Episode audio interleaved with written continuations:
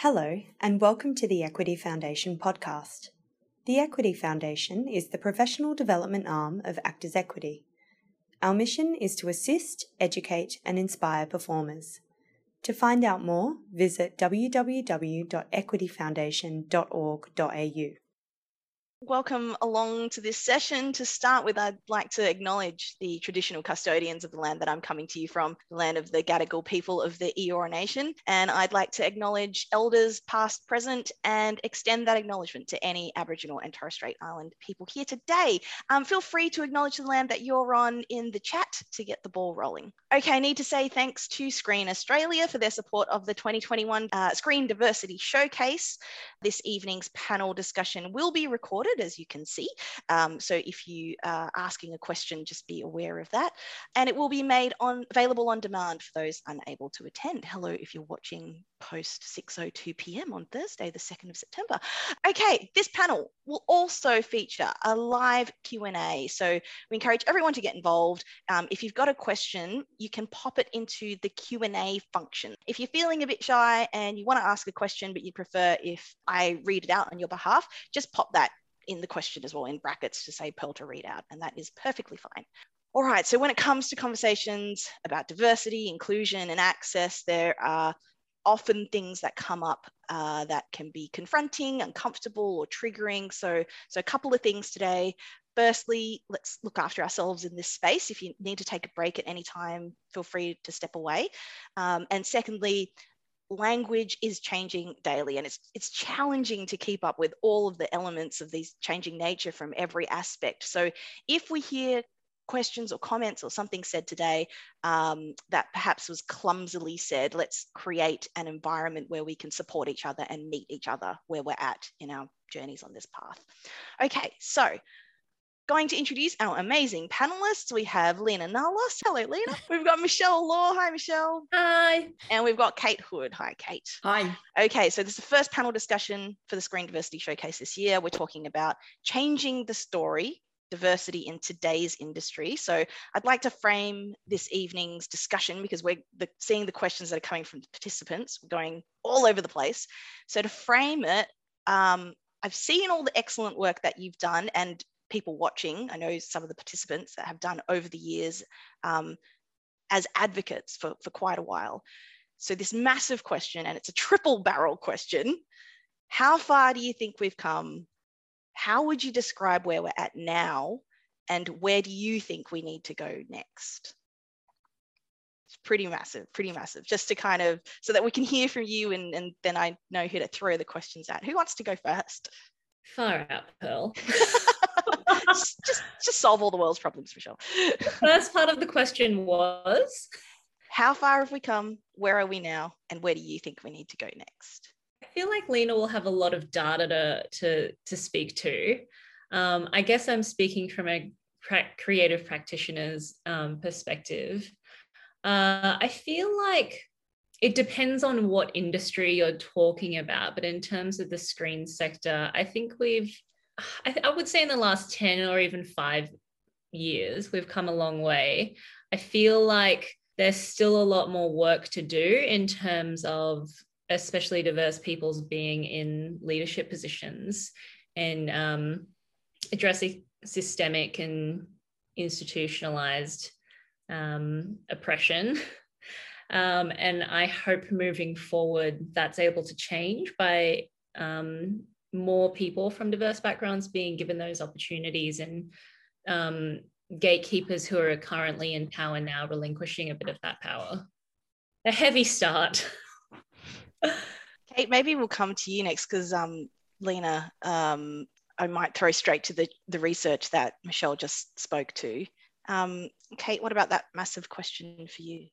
I it is a massive question. I, I actually really think that um, the performing arts in Australia is at a tip, real tipping point. And I think that we have the option to go um, one way or another. And I think that we have the option to recognize that our industry does not reflect the world accurately, or we can ignore it, which is what we've been doing up until now.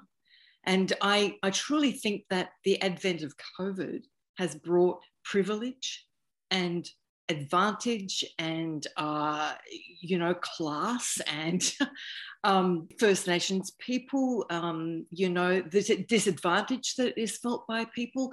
Particularly, I'm thinking about myself as a disabled artist too, and that we haven't actually yet really shone light on the people in our own industry who are not being seen enough on our screens, on television or on film.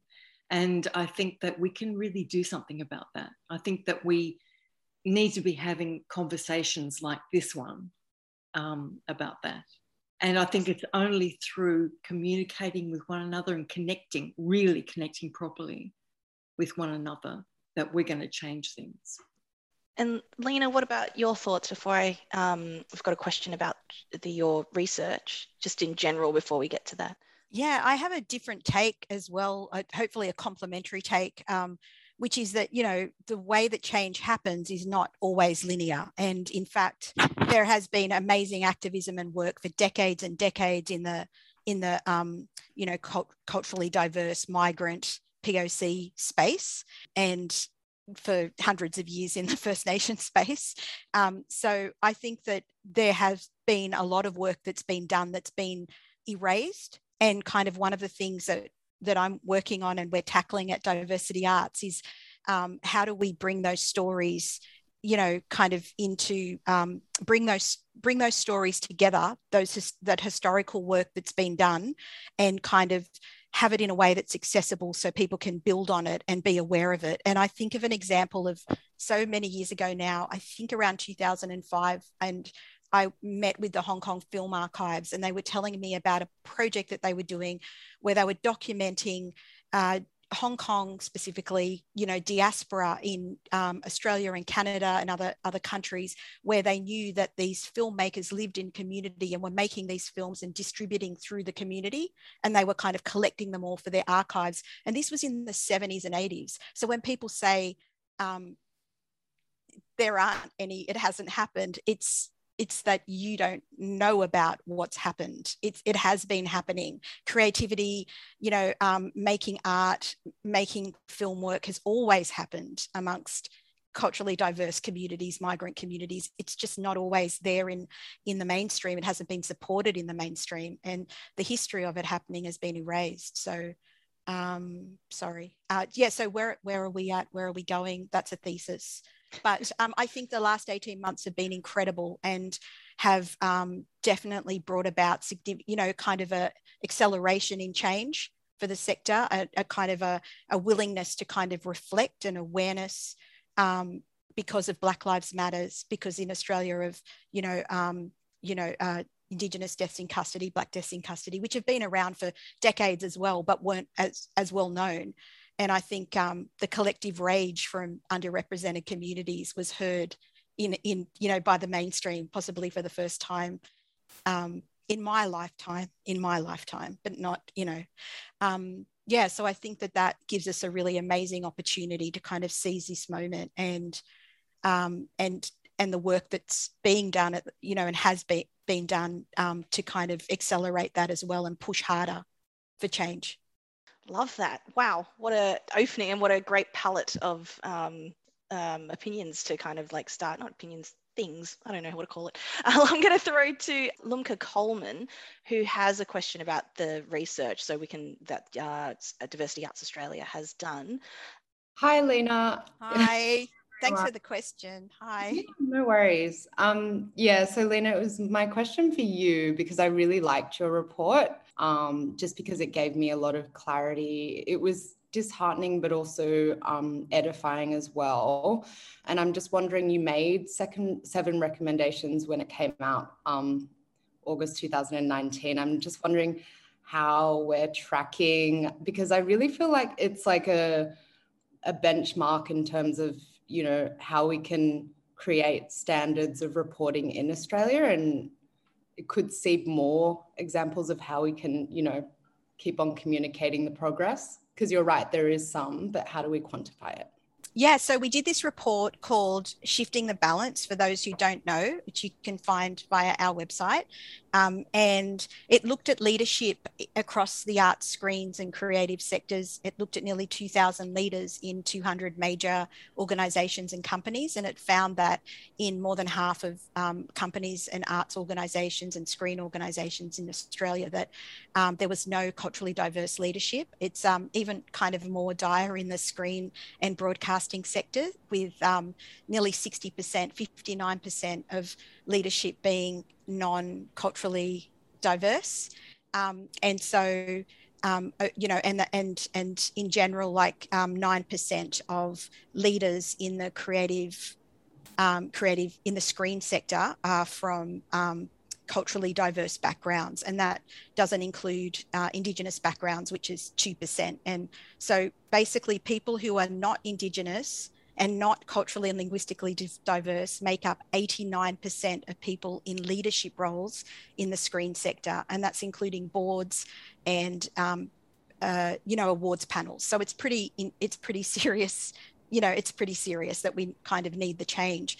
And what we did is we we put the data together with a series of recommendations about what needed to um, what needed to change and we are planning on doing a follow up um, kind of report to see what impact it has actually had. And what we know anecdotally is that um, from from people contacting us is that it has seeded quite a few um, areas of change. We know that uh, you know on at least two occasions, more than two occasions, um, the for example the the writing industry has and the publishing industry has recognized how um, the underrepresentation of leadership and ha, and and two separate um, organizations have, have, introduced kind of mentorship um, programs to address that and have asked us to support them on those. So that's how we know about them quite a few organizations wrote to us and said, you know, when you did your research, we didn't have any diversity on our board or in leadership, but now we do. So we know that it's given people cause to kind of reflect. We recently you know, without any discussion with us in advance, which is fantastic, got news that um, an organization called DA&D Shift had partnered with Google and were providing a training program in in I think kind of media and and advertising, and they actually cited in all their media the shifting the balance report for the reason that they were running this program, and the program was going to be focused on culturally diverse and underrepresented communities. So we asked for yeah i feel like i'm talking too much we asked for a lot of we know that it's having impact we know that it's caused uh, uh, it's created a lot of discussion and reflection and we know that um, uh, we, we need to kind of do a follow-up report and um, and we know other organizations are taking it on as well like t- taking on elements of it reflecting it. And we always have those advocates in organization who need this hard data so they can push things through as well. So it's also supporting their work. Thank you. Um, thank you very much. Kate did you have something to add? Um, oh, look, you know, I'm sitting here thinking, well, you know, of course, disability leadership is kind of really non-existent in the, the screen industry, um, or to my knowledge anyway. But there are some wonderful disabled filmmakers in this country, Fiona Tuomy being one. Um, and I wonder why disability is kind of not really included in diversity often. And I wonder why in the screen industry it's not included. I don't have an answer for that, but I'm putting it out there. Well, I might then throw to Dan Graham, who's got um, a question about this. Hey, Dan. Hi guys. Hi, okay. Hi. My question is on those on, on along those lines.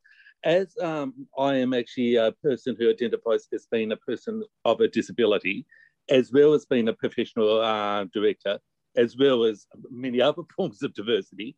I was just wondering if a panel have got any um, ideas how um, we can create a better space. So just what Kate said, how allies can actually come on board and actually understand basically the importance of disability in this conversation in terms of disability. And because often I know, obviously I do know Kate very well, as people will be aware, but we, I often say that it can be quite a lonely experience that even ex- examples that I can give that I have been putting myself in a more kind of a leadership role, but it is basically me having to seek those opportunities, if that makes sense. And it's obviously with us making this a Dan Graham show, the reason why I'm doing it is because just what Kate is saying that this discussion in terms of disability is often overlooked. So yeah, wonder if a panel had any thoughts on that matter. Yeah, I mean, uh, uh, can I just, you know, hold forth, Pearl? Um, cut me off whenever you want to, because I'll, I'll just keep going. you know, um, well, I think that, uh, Dan, thanks for your, your question. I, I really think that um, we, re- we need to hang on to our allies and create more. But I think that at the heart of this, we need to understand that there is no pathway for disabled artists in Australia. As an actor, I um, spent half of my life as a non disabled person. And so I was able to go to drama school, but I know for a fact that drama schools do not take quotas of deaf and disabled um, students. So there is no pathway. You know, the experience that you all have of going to drama school and having a cohort and doing your third year production is not our experience.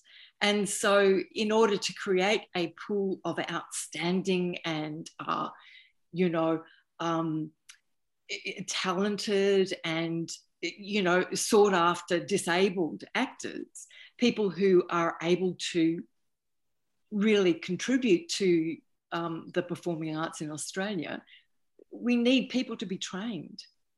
And it needs to be acknowledged that we are actually one in five people. so I'm pegging that we are one in five people within the performing arts as well. In fact, I know that we have within the performing arts people who have dyslexia, people who are on the spectrum, people who suffer from anxiety, for example, but it's never spoken about. And I think that there is a real opportunity to um, ask people what they need to do their best work and to listen to the answers and to accommodate the idea that everybody actually has access needs. So for me, you know, in order to get allies, we need to have um, people saying, okay, in the ind- independent sector, we've got no money, but we can actually choose where we put on our play. And we can choose not to do that in a place that's inaccessible. We can actually research this and find out we can actually, when we're applying for funding, make sure that in, in the budget, there is an access line. And that is not only for audiences, but for uh, disabled artists as well. So suddenly it becomes possible for people, if they've got, they've got the money to do it, and if Creative Victoria and OzCo are across this very thing, I think they are gradually getting across it. But I don't really think that all artists are across it. And I mm. think everybody should be. Because, um, hey, it's a fact of life. One in five people, come on. Um, and the other thing that people can do to be allies is to actively seek us out and work with us. Just find us. In my ideal world, next David Williamson play, I would audition for alongside my, my non disabled colleagues. There would be absolutely no problem with that. And I, I, I really feel that we've got an opportunity to change the industry. And I actually think to change the thinking in the world about disability. And I think we should because, hey, we've got the microphone, we've got the stage, we've got the lights. You know, we can be on television and do this. I'm going to shut up now. Thanks, Dan. Thanks, Kate. Um, you mentioned the screen agencies, Kate, and, and what they should be doing. We've got a question from Martine Delaney on that. And this one's probably for you, Michelle. Hi, Martine. Beautiful. Um, hello, everybody. Um, my question is what responsibility, to, and this is to anybody, what responsibility, it's two part, do you see creatives um, owning in relation to ensuring our stories are more inclusive and authentic um, in both creation and the casting? And as a second part of that, what what role do you think that various guilds and screen agencies have?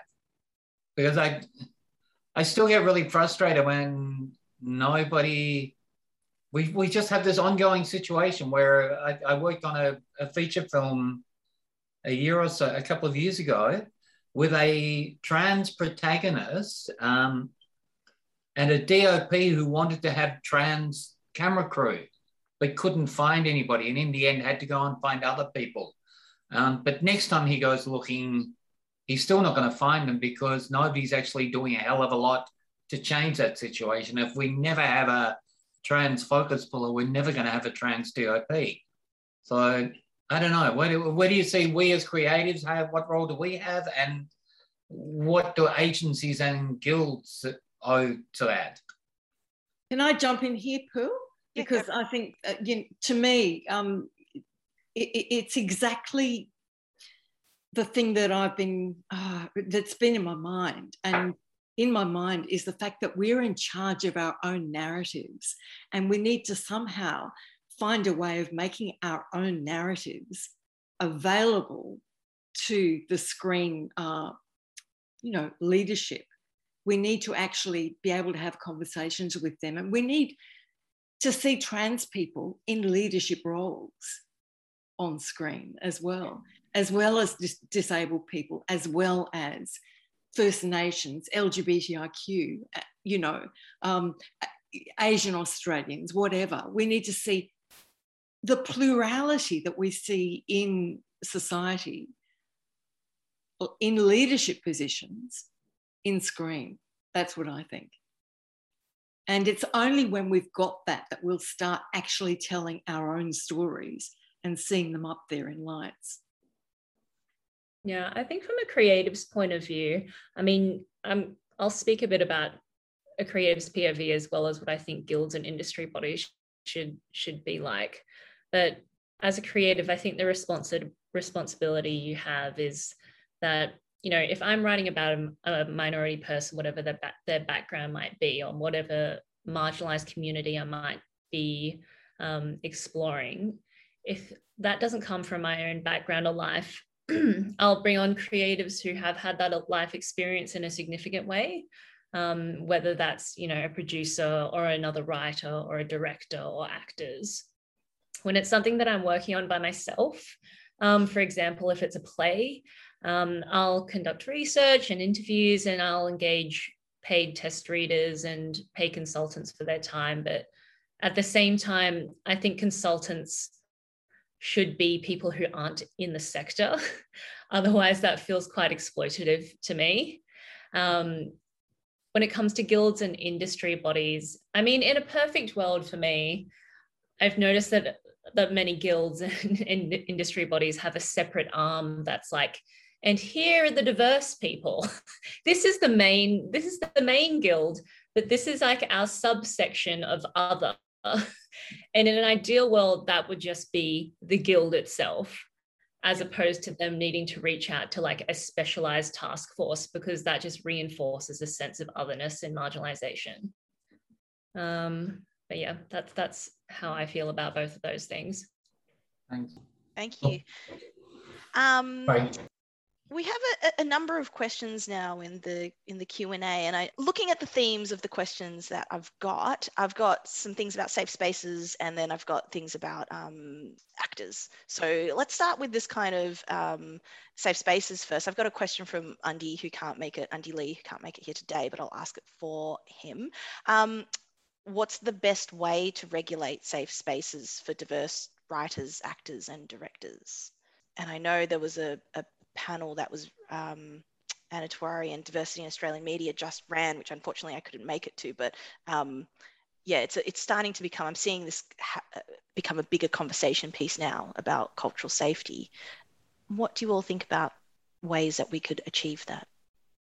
I um, should I can I say a few words? Yeah, go for it. Yeah, um, I think that it's the, I think that there's a, there's like so many things to this question. I think that there's a responsibility of the companies that you're working with or the organizations to have diversity and inclusion plans or equity action plans um, for people to have ongoing training because tr- training is not something that's finite. Um, and so those companies need to have capacity to work with, um, you know, to, to work with a lot of diversity at all levels. And um, there's also a role there for, for equity and for the unions and industry bodies to provide support for artists and also for ongoing education for the industry and awareness about, um, you know, like awareness campaigns, regular campaigns um, including kind of policy documents and, and research. Like that is really something that's desperately needed.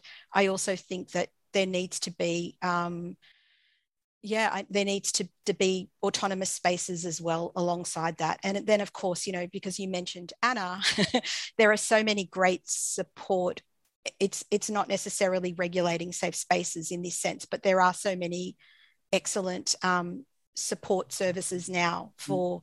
Um, diverse writers, actors, and directors, you know, like on online or, or um, groups that kind of meet and um, that, that can also kind of provide support and strategy. And that's also sometimes when you need allyship, when artists themselves might not want to speak out about things because it might actually impact their career opportunities, then that is when you know unions and industry bodies uh, can can show allyship by doing this by doing this work and speaking out about these issues and calling calling out these issues.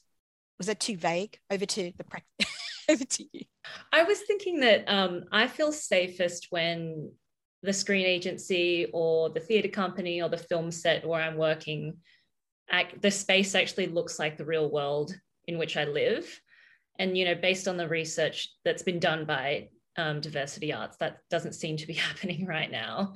And I think that can be quite um, dangerous and harmful. And I think that's what we're, we're sort of like at a push and pull moment with, that Kate was highlighting before. Like now is a real turning point where we're having these conversations and in an honest way where where companies want to make tangible changes.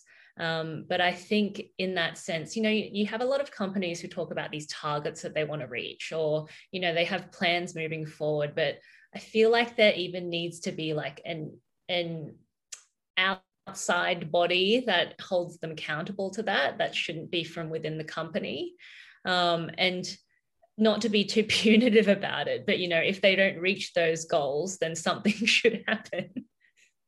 I agree. I absolutely agree. But I, I also think that um, on a, a really basic level, people have to get genuinely curious about who is in the room. And we need to be valuing one another, another's um, experience, lived experience, so that every diversity can be celebrated within the performing arts. And I don't see that happening at the moment. I think that basically we've got a whole bunch of methodologies that have worked for centuries and they're not working anymore. So we all kind of need to uh, look into one another's eyes and say, why not? Why is this not happening? And celebrate all of the people that we are, you know, um, and acknowledge too that that is going to make the work richer and more vibrant. Amazing. Right, I'm going to smush a couple of questions together. James, if we could um, spotlight Maloki Hartle. Um, but to, to set up their question, one of the questions from Rafif Ismail, who also sent this in ahead of time but isn't here today. Um, their question is for emerging creatives, what are the best ways to network and approach industry professionals? And then Maloki, like I think you can expand on on that as well because I love your your very nicely worded question. Go for it. Hi, I'm my name's Milo. I couldn't figure Milo, out. Thank you. It, but you know, that's my government name, Maloki. Uh, my pronouns are she, her, and I'm on Wurundjeri land at the moment. Thanks, Milo. Um, I just, you know, whenever I think about diversity and presence on screen, I and bringing it up with you know a lot of panels and leaders who oftentimes are old white dudes. I, I feel like you get met with the narrative like of oh well you know we'd love to be casting those people but they're just not auditioning. And it's really not surprising because it sometimes feels so out of reach to be able to even get to the stage of applying to audition.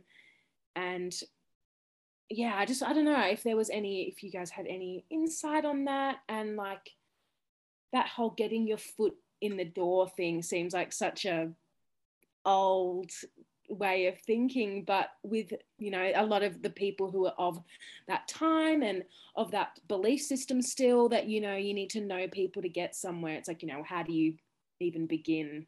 How do you like it just seems like so far-fetched to even believe you could get to be in a room or you know on an audition zoom kind of dealio that was a very large question but i'm just gonna handball that one over the thing that immediately strikes me is that if people are, are not welcome in the room, they're not going to feel like they belong there, right?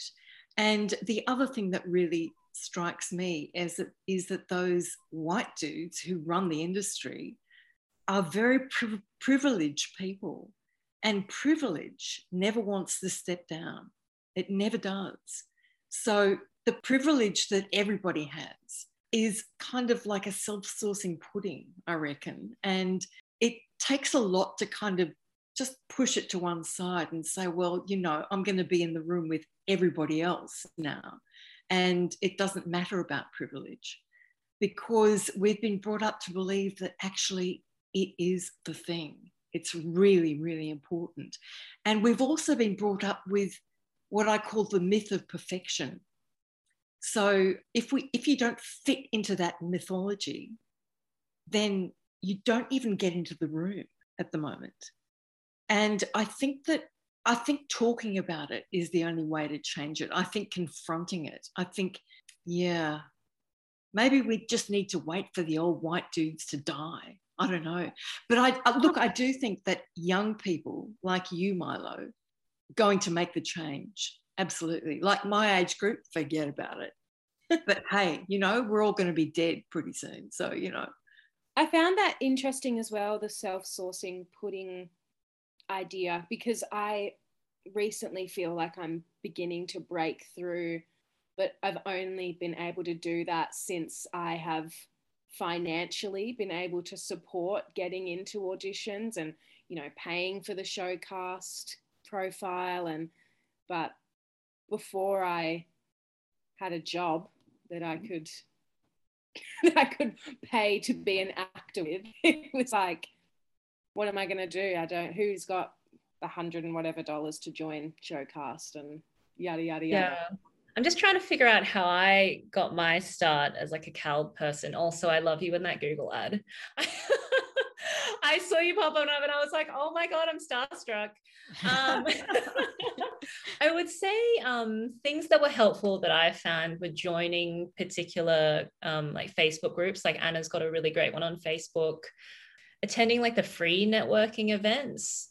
Um, something I found helpful was like entering competitions. I guess this is from more of a writer's perspective if you want to get into writing in the future. Um, entering free competitions and then you know if you get shortlisted or, a runner up or something or you even win like that's a way of getting your name out. Um, trying to find a casual job that is somehow aligned with your industry. So um, like working in a box office at a theater. And this sounds um, very cynical but you know diversity is sort of the hot thing at the moment and everyone sort of accuses us of playing the race card or you know but everyone's got a hand of cards that they're playing they're just they might just not be conscious of it you know they might be playing the white card they might be playing the male card whatever um, or the straight card what have you Um, and so my attitude is to when something is in vogue, it's not going to be in vogue forever.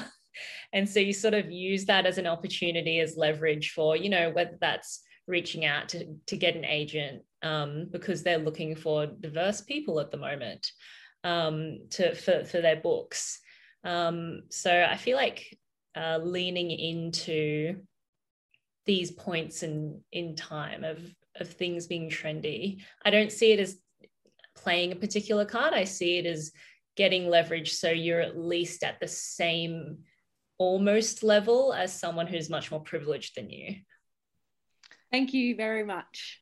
Thanks, Milo. And Lena, you've got a um, you've posted as well the creative equity toolkit in the chat. Yeah, because I, yeah. I I want to I want to believe that things are going to change and the older gen's going to die out. And um, unfortunately, like power self-replicates power, and power is not something that and privilege isn't something people can just give over or stop having. And I want to think otherwise, but I know it to not be true. So I do think going back to what Michelle was saying about how do we hold companies accountable. I think anyone who gets public funding has to have has to meet diversity standards and they should be embedded. They should be part, you know, across all all state funding and all government agencies. Um, so I think the way you, that there needs to be there needs to be a way of holding people accountable.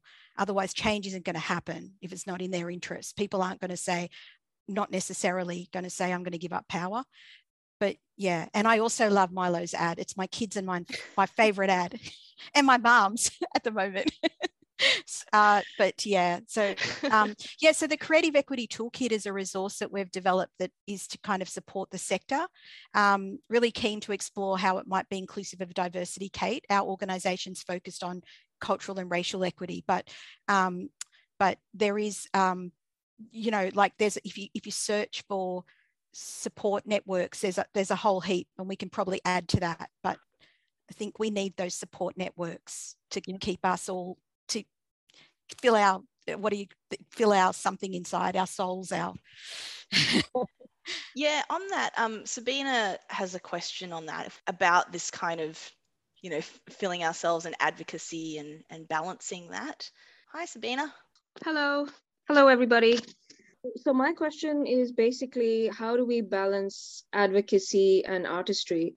It it kind of sucks that we have to do this work but there's no way to not do it if we want our work to be anywhere near the mainstream i mean or in the english speaking industry at all so um, i'd love to know the panelist thought on that I mean, it's really exhausting. It just sort of feels like you have two full time jobs being an artist and then being an advocate. And there's this pressure that you feel within yourself, but also from like your community, whatever community or communities you belong to, mm-hmm. to everything you make has to represent everyone at once because that's the problem of being of um, systemic oppression and and you get a community that doesn't have a voice for so long and suddenly we're given a platform and it's like everything has to be perfect and everything needs to be said immediately without any flaws um, so my advice would be finding a balance sort of comes with it's a lot of self-care and realizing that not every single fight is your fight um, and realizing that you know you're allowed to make flawed work or you know even mediocre or bad work. It's all a part of your process and that there are there are going to be other people in your community who are all working towards the same goal maybe in a different way. But um, just reminding yourself that there are other people out there and there will be more who come up with you with your support if you're more established than they are? I would say trust your instincts as well, because as a disabled um, artist, I absolutely have a nose for people who are who don't have a problem with disability, and a nose for people who do, and that doesn't matter whether they've ticked the box or not. I I absolutely know who my allies are within about ten seconds. So, um, and I'm sure you do too. So it's a matter of trusting yourself and um, expanding your networks through your trust. beautiful. And also surrounding yourself with support, you know, that allyship, the support from people to to get you through as well. And some of us, like me, started off being a writer and doing theatre and then just kind of gave it all up to be, you know, advocates. Don't do that. I'm doing it for my kids. but um, but I, am I'm, I'm joking because I that's a I love that question. Thank you for that question, Sabina. That's the question that in the you know with my Arab um, uh, you know uh, artist friends we're having a lot of the time you know and it's often women right? We give up we end up taking on a lot of the advocacy. So um, it's a, definitely a conversation where we're talking but we really want to do our work but no we need to do the advocacy. Yeah and i think recognizing that it's a long game like it's going to be a marathon and there are things that will take it sounds maybe depressing, but it will take generations to address. Yeah. And so all of the work you are doing now isn't wasted or, or anything. It's all a part of that collective effort.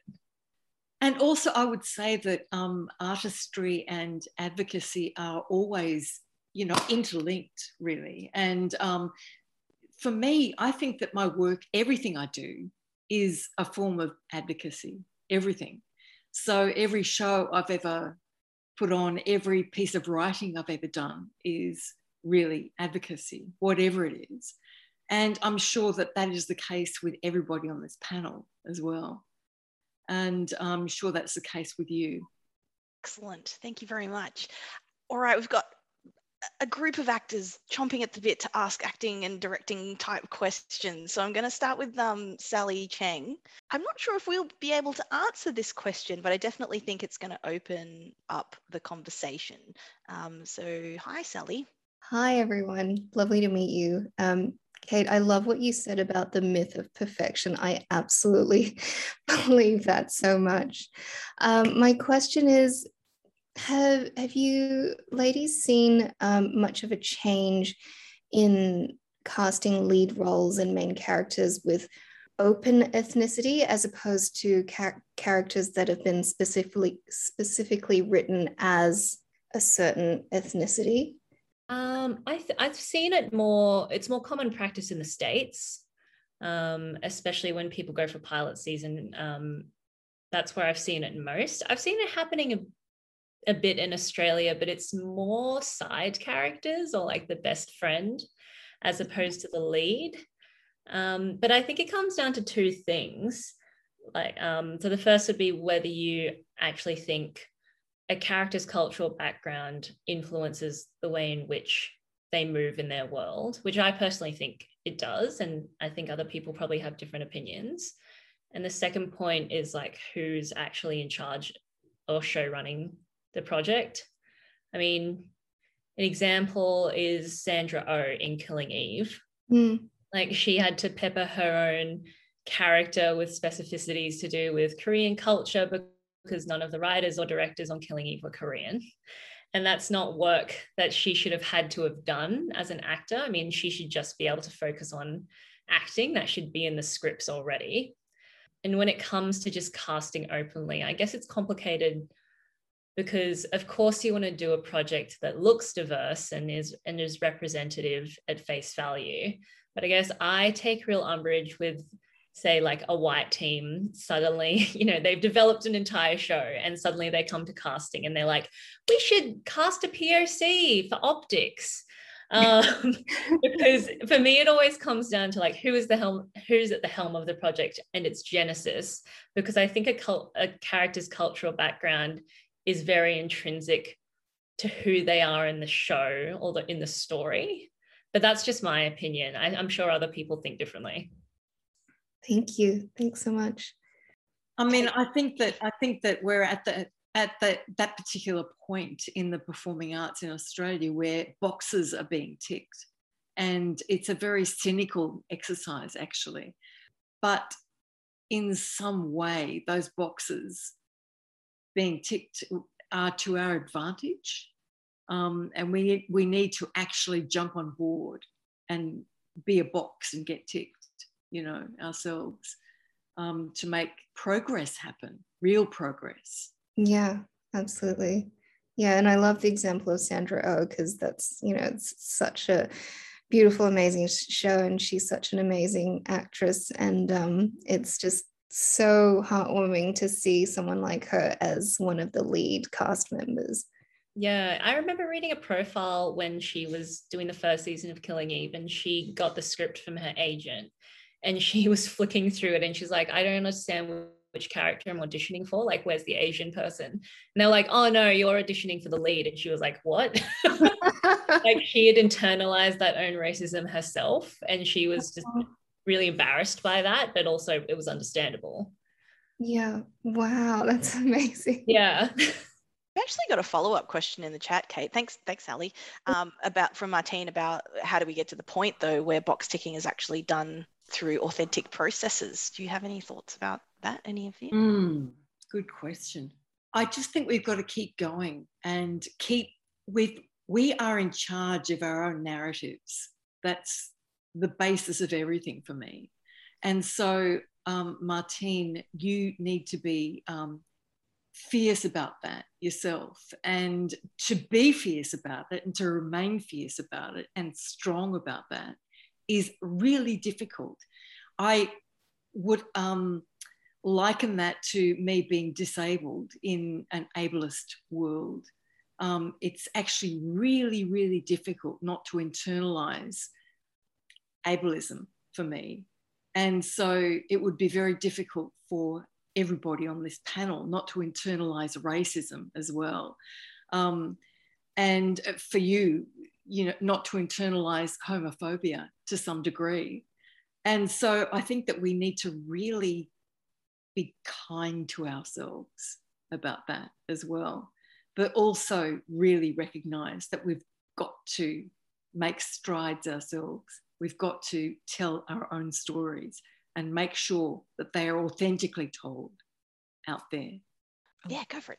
Well, maybe there's a mix. Like maybe it's also trying to influence the change in existing companies so that you've got writers and directors and le- people in leadership roles, people who are doing the casting, who are from culturally diverse First Nations, disabled and deaf, and um, gender diverse backgrounds, but also having more self determined companies as well. Um, you know, having more kind of companies that are led by um, people of color or culturally diverse people, if I'm talking about our organization's work, for example, or disabled led, so that there are self determined stories. Yep. And it's at the heart of what is being done. I've got a question about directing actors um, from Rihanna, who is also not here but wants me to ask it. But it sounds general, but I reckon let's just ask it. What can directors do to get the best performance from their actors? um, I'm not a director, but I'm an actor, so I can sort of speak from that perspective. I mean, I I really respond when directors make me feel supported and heard. When I have when I feel like I have the freedom to make offers, um, but I also appreciate when a director has a firm vision in mind. Um, so I'm sort of working within the parameters of of what they've of the framework they they've set up for me, if that makes sense. But yeah, I think Kate can speak to this as well for sure. Um, I think really that um, for me, uh, I remember being in uh, a play called Contest a couple of years ago, and there was a moment where I looked around the room and I thought, every person in this room has actually got an access need. I'm not the only person here with an access need because there was somebody who had dislocated her shoulder and it needed to be restrapped, and there was another person who had a sore hip. And uh, there was um, somebody who'd given birth recently and had to express milk every four hours. And I thought, well, this is a beautiful thing because it's actually about what people's needs are, and everybody's got them. And out of that, I formulated a question that I think I reckon needs to be asked inside every rehearsal room. And that question is what do you need to do your best work? And it would be so great, wouldn't it? To go in and start rehearsing a play and have every single person, including the director and the tech people and the stage manager and um, the actors, everybody, everybody who's in the room, answer that question because suddenly it would equalize everybody's experience and we'd all be working together towards the same end. And the idea that there is, you know, privilege in the room would go because everybody would have exactly the same amount and everybody's experience would be appreciated. Yeah, so that was a very roundabout way, really, of answering that question. But I think that um, I think the best way to feel good in a room is to be welcomed into it. And I think that the only way you can ever really be welcomed into a room is to be appreciated for all of who you are. The chat is going off, and um, I I do want to kind of use some of what's going on in the chat as a wrap up question. So I want to get to the other questions first. Um, we've got a couple, oh, sorry, a couple about the um, differences in, in states. So um, I, again, I don't know if we can answer this, but it'll be interesting. Um, can we spotlight Nathan Borg, please? And then I'm also just going to, while we're spotlighting him, highlight what Romy said in the um, chat which is, you know, coming from Perth, and I also am from Perth, and being culturally diverse, ethnic migrant, I feel very left out. Um, like, you know, where, where do you all come from in Australia? Um, and and Nathan, your question as well. Go for it. Hi, Nathan. Oh, awesome. How you going? Um, so I just wanted to ask. Um, so as a deaf person in Australia, and I just did a TV show, but what I keep hearing about is that people will say, you know, overseas. Um, there's more diverse castings, um, there's more opportunities there, but there's people saying, you know, in the industry that, you know, there's more diverse opportunities in Queensland and, and Sydney. And I just wanted to know, is that the truth case about the diverse castings? I really wonder because I'm from Melbourne. Um, do you know what? I don't really know the answer to that question. Yeah. And I don't know the answer to that question because there has never been any um, any inquiry into that. Yes. And there has never been any inquiry into that because deaf and disabled um, artists are not seen as valuable in yeah. within the performing arts. And I think that really has to change. So keep yeah. asking that question, Nathan please. Yes, I will. Yeah, yeah, definitely. Yeah. Thank you. Mm. Thanks, Nathan. I feel bad that I couldn't have answered that, but anyway. what have we got? So we've got some questions, and and sorry if I if I haven't got to your question. It's um usually for two reasons. Just that you know I'm not ignoring you. It's either that it's it's extremely specific, um, or it's something that I feel like we've already covered. So so if um, if I haven't answered uh, called on your question, that's why. Um, I might then go to this big juicy thing that's happening in the chat as our final question. And I don't know if you've been keeping an eye on it, it's a little bit further up, but there was a whole conversation about, well, we're all preaching to the converted here. We're all people on board. We love everything each other's saying, hurrah. But who should be hearing these conversations and how do we get these conversations in front of them? Do you have any thoughts about that as our kind of almost and then and then final wrap up thoughts? It's tricky because i feel like i have had this conversation and done this panel a billion times before but they're always in environments they're often in environments where it's largely white cis able-bodied people. Um, but whether or not they're listening i'm not sure considering we're here now having the same conversation many years later. Um, so I will say that those conversations are definitely happening, and there's a there's a lot of frustration, especially like with uh, with colored people. You you sort of get to the green room and be like, oh, what are you here for? The diversity panel? I could tell, like like just the token diversity panel of the festival. Um, and I think that's been happening less in those spaces whether that's because more diverse people are just being part of are being involved in the main program as participants or because maybe the subject of diversity is now gone stale i'm not sure but i mean i think it's still helpful to have these conversations amongst ourselves and i saw anna put in a message about they're saying gaining skills to bring about a shift by learning from each other's experiences. I mean, often I will just get together with writer friends and we'll just talk about the crappy things that have happened or the things that we want to change. And that steels us because we feel vindicated that, you know, if we were being gaslit in a situation where we felt unsafe, oh, actually, I'm not crazy. Like, I'm not um, imagining things. Um, or, you know, it, it reinforces to you that you're not alone, but you can also avoid those people if other people had bad experiences with them.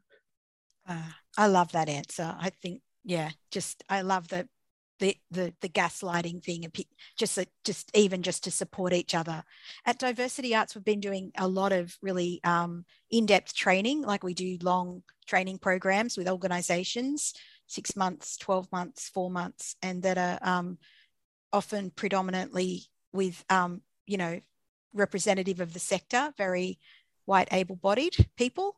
So we we are having those conversations and they're and they're hard conversations because they're conversations that are about unlearning and unlearning is really hard. But it's also awesome to have those conversations with allies and other um, and people who we are seeking to support represent and like it's actually really awesome. I'm learning from the questions and areas that we should know about or maybe be doing more work on or so thank you. Mm. hear hear. Absolutely. Yeah. Yeah, and I, I, I think that really um, we make change by making work too. We put our work into our artistry, and we put our, our advocacy, sorry, into our, our artistry, and we've got to keep doing that because it's so much better than having a dry discussion or making some kind of um, you know, dry comment about this, repeating ourselves constantly, which, oh my God, I think that I repeat myself a lot and have done over the years. You know, I'm still saying the same things that I was saying five years ago. And I probably will be saying the same things in another five years, but hopefully things will shift. Who knows? Yeah, but I do think making work is the key. All right, I lied. I'm going to have two more tiny questions because Jess um, Marty is, is is desperate. If, if if anyone needs to to go, sorry, Jess, not to call you out like that, but you've been peppering me with questions. I want to give you an opportunity to ask it. Um, so if we can spotlight Jessica, that'd be great. Thanks, James. And um, um, I'm not sure what time. I think this was advertised to go to 7:30, so we should be okay. Um, hi, Jessica. Thank you for your patience. Hi. Sorry. Wait, I didn't mean to send it again. I accidentally pressed paste and I was like, no. bad. I'm like, oh my God, they're going to think. I'm like, oh. Hey, but this is the fire that Kate was talking about. If you're persistent, you get there. oh go, I go for like, it. Delete, delete. Oh. okay, hi. Hi. I just wanted to ask um, for me, I personally, well, I feel like there's a lot of people that are actors that have their a different accent, and I have a specific accent, and I feel like sometimes with you know uh, for auditions and stuff i wonder do i go with my natural self or do i go with american or australian? Of course if the brief says american or australian i'll do that but should i do it with more of my unique twang? And this goes for every person really that has an accent really or or something specific to them because i just feel like if i if i don't then i might not then be considered i guess and like you guys were discussing before like then you're considered as like you, you know you have different roles like oh you're the maid or you're the waiter or you're the this you're the that but so that's why I'm like, if I want to get the role, then do I just comply to what they want, which is their specific accent, you know? That's my question. Sorry, it's a bit long, but I hope it makes sense. But thank you for giving me the chance to ask. Pearl, as a director, I'm wondering if you might have some insights into this one. I mean, I can see in in, in the chat Anna, um, you know, is talking about we need more accent diversity. It's certainly a thing that is is an issue. Um, you know, going to drama school and being taught Italian and French accents, and I was like, I can't even get cast as Australian. Like, you know, when so why am I learning these European accents? Um, yeah, I don't know, Jess. It's it's something that from my point of view, you're going to have to decide for yourself, and it may change as your career goes along. It might be that early on you um, decide to shape yourself into the mold that is being asked to get the work. I think actors, unfortunately, have to do that. And at some point in time, you'll make a decision to go, I'm not doing that anymore. Yeah, um, yeah potentially. But, um, you know, I think it's also all the questions about networking and stuff, getting meeting people who are going to be like you've come on the screen with this cool energy like you're now burned in my brain.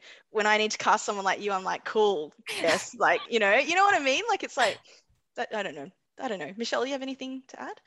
Yeah accents are really tricky. I mean i've i've often had conversations like especially with asian australian artists where they will I might write what their actual ethnicity is for a character in a show of mine, and they're like, "Oh my god, this is the first time I've actually played my actual ethnicity. Like in all other roles, I've been like Chinese, Vietnamese, Thai, like Burmese. Like you know, it's it's something that they've had to contend with throughout their entire careers. And I think for them, it's similar to what Pearl was saying. You know, when you're starting out, you sort of are trying to get as many opportunities as you can. So you sort of make those concessions. And whether or not you're comfortable with that, I think is like a personal choice. Um, but I think absolutely. And I remember reading this article about Arnold Schwarzenegger and how he had his uh, very strong accent and he went to Hollywood and he wanted to be a leading man. And they were all like, well, no, because you're not an American leading man because you don't sound American.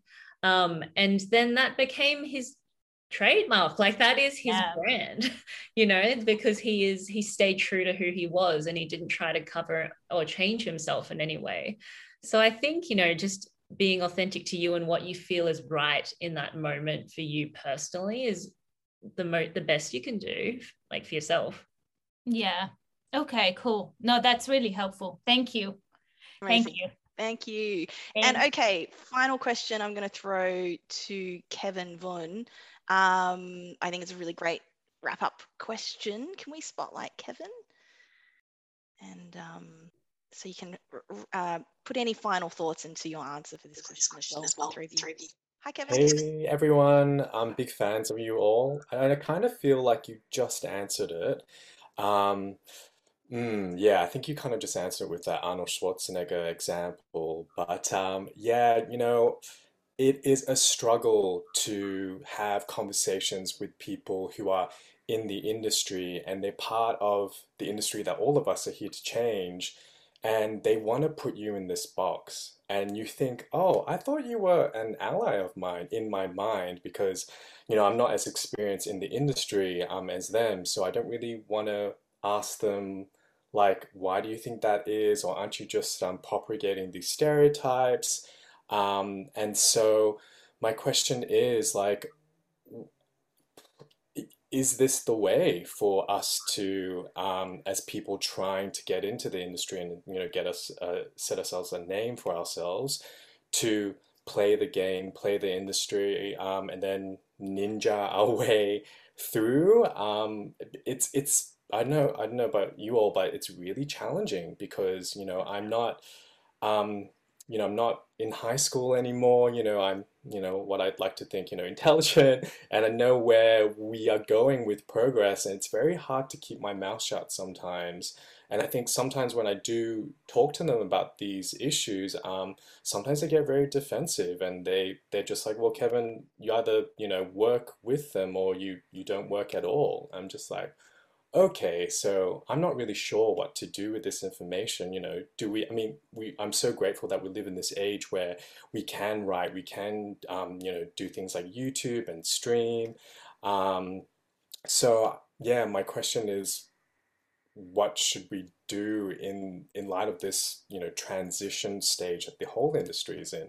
Yeah, I hope that makes sense. I, I spoke a lot. Yeah. Yeah. I encountered that a lot, lot definitely. definitely. Well, I, well, still do, but, but especially when especially I was, when I was.